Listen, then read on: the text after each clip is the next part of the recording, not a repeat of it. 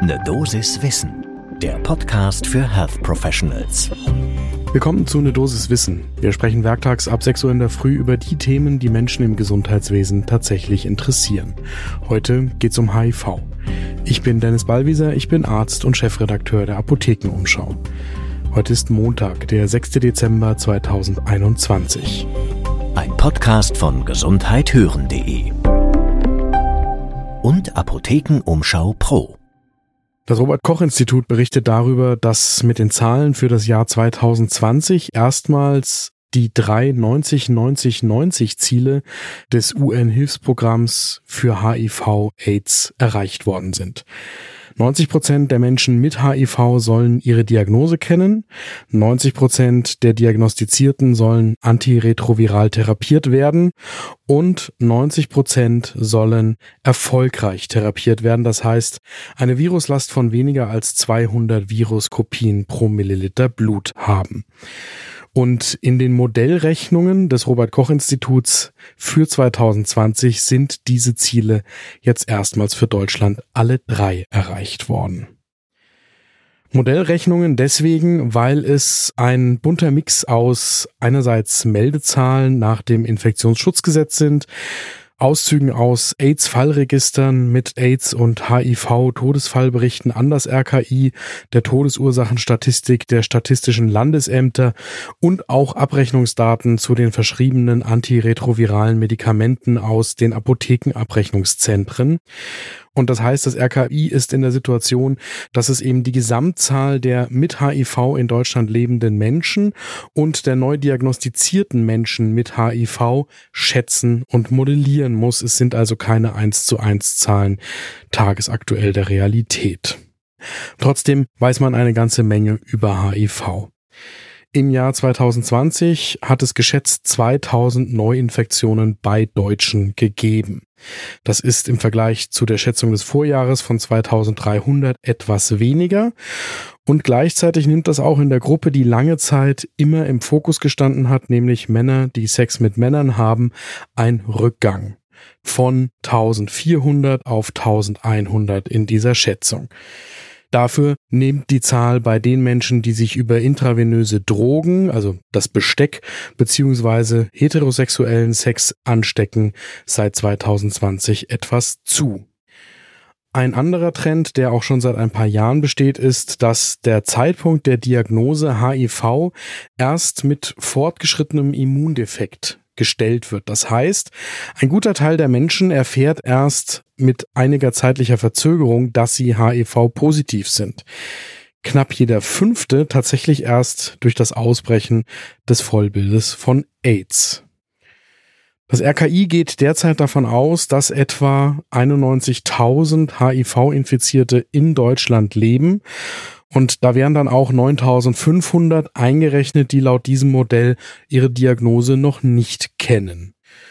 Insgesamt aber, und dadurch ist eben das 90-90-90 Ziel von UNAIDS erreicht worden, steigt die Zahl der diagnostizierten HIV-Infektionen jetzt auf über 90 Prozent an. Das war das letzte Ziel, das noch gefehlt hat. Bereits seit 2011 werden über 90 Prozent der HIV-positiven Menschen antiretroviral therapiert und auch schon länger werden mehr als 90 Prozent, im Moment sind es 96 Prozent zu den erfolgreich Therapierten gerechnet, denjenigen also mit einer niedrigen Viruslast. Die UNAIDS-Ziele sind für 2025, also bis 2025, angehoben worden. Das neue Ziel lautet bei allen drei Indikatoren den Wert auf 95 Prozent erhöhen. Das Robert Koch Institut zieht daraus verschiedene Schlussfolgerungen. Das eine ist, dass die Forschenden sagen, es muss noch mehr zielgruppenspezifische Testangebote geben und der Behandlungsbeginn, der soll noch früher erfolgen. Insgesamt sieht das RKI aber bei den Testangeboten und beim Therapiezugang schon Verbesserungen für die Menschen in Deutschland. Eine Frage ist, wie man den Rückgang der HIV-Neudiagnosen und die geschätzten Neuinfektionen erklärt. Zum einen gab es vermutlich in der Pandemie weniger sexuelle Kontakte und auch weniger Routinetestungen. Das heißt, auch die Diagnosen gehen im Zuge der Pandemiebekämpfung herunter. Außerdem wird auch weniger HIV-Präexpositionsprophylaxe, also PrEP, verschrieben. Eine genaue Quantifizierung dieser drei Faktoren ist aber im Moment nicht möglich. Das RKI empfiehlt vor allem drei Maßnahmenbereiche. Das erste ist Maßnahmen, die HIV-Neuinfektionen weiter reduzieren sollen. Da sollen Ärztinnen und Ärzte, aber auch andere Menschen im Gesundheitswesen aufklärend und beratend daran teilnehmen. Das Wichtigste für die Prävention von HIV und anderen sexuell übertragbaren Krankheiten bleibt, Kondome zu nutzen. Da braucht es weiterhin Aufklärung und wer ein Risiko eingegangen ist, der sollte zeitnah einen HIV oder einen Test auf andere STI machen. Zu diesen Maßnahmen gehört auch, dass KonsumentInnen von intravenös verabreichten Drogen ausreichend Zugriff auf sterile Spritzen und Konsumutensilien haben und dass die Drogenhilfe entsprechend mit Geld ausgestattet ist, um das auch leisten zu können. Laut RKI ist das vermutlich die kosteneffektivste Maßnahme, um HIV und auch Hepatitis-Neuinfektionen in der Gruppe der KonsumentInnen von intravenös verabreichten Drogen erreichen zu können. Auch HIV-PrEP, also die Präexpositionsprophylaxe, verhindert laut RKI ebenfalls wirksam HIV-Neuinfektionen. Und hier sollten insbesondere homosexuelle Männer noch aktiver auf die Prävention einer Infektion mittels HIV-PrEP angesprochen werden, sagt das RKI. Das RKI weist darauf hin, dass PrEP zwar bei Homosexuellen, die das Risiko im Kopf haben, präsent ist, aber gerade Heterosexuellen das Wissen um die Gefahr häufig fehlt und hier vor allem auch heterosexuelle Menschen aufgeklärt werden sollten. Zweiter großer Maßnahmenbereich laut Robert Koch Institut die Anzahl der nicht diagnostizierten Infektionen verringern. Es geht ja darum, dass man früh diagnostiziert, damit man die Sterblichkeit reduziert und das heißt, hier sollte auf allen Ebenen, in allen Settings, sowohl in Großstädten als auch auf dem Land, bei allen Schichten auf HIV-Tests hingewiesen werden und die HIV-Tests im richtigen Setting auch empfohlen werden.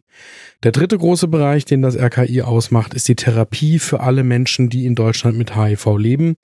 Zwar ist es einerseits so, dass in Deutschland die meisten HIV-positiven Menschen Zugriff auf die entsprechende Therapie haben, aber Menschen ohne Papiere und einzelne Personen aus anderen Ländern der Europäischen Union ohne gültige Krankenversicherung, die haben eben auch in Deutschland keinen Zugang zur HIV-Behandlung.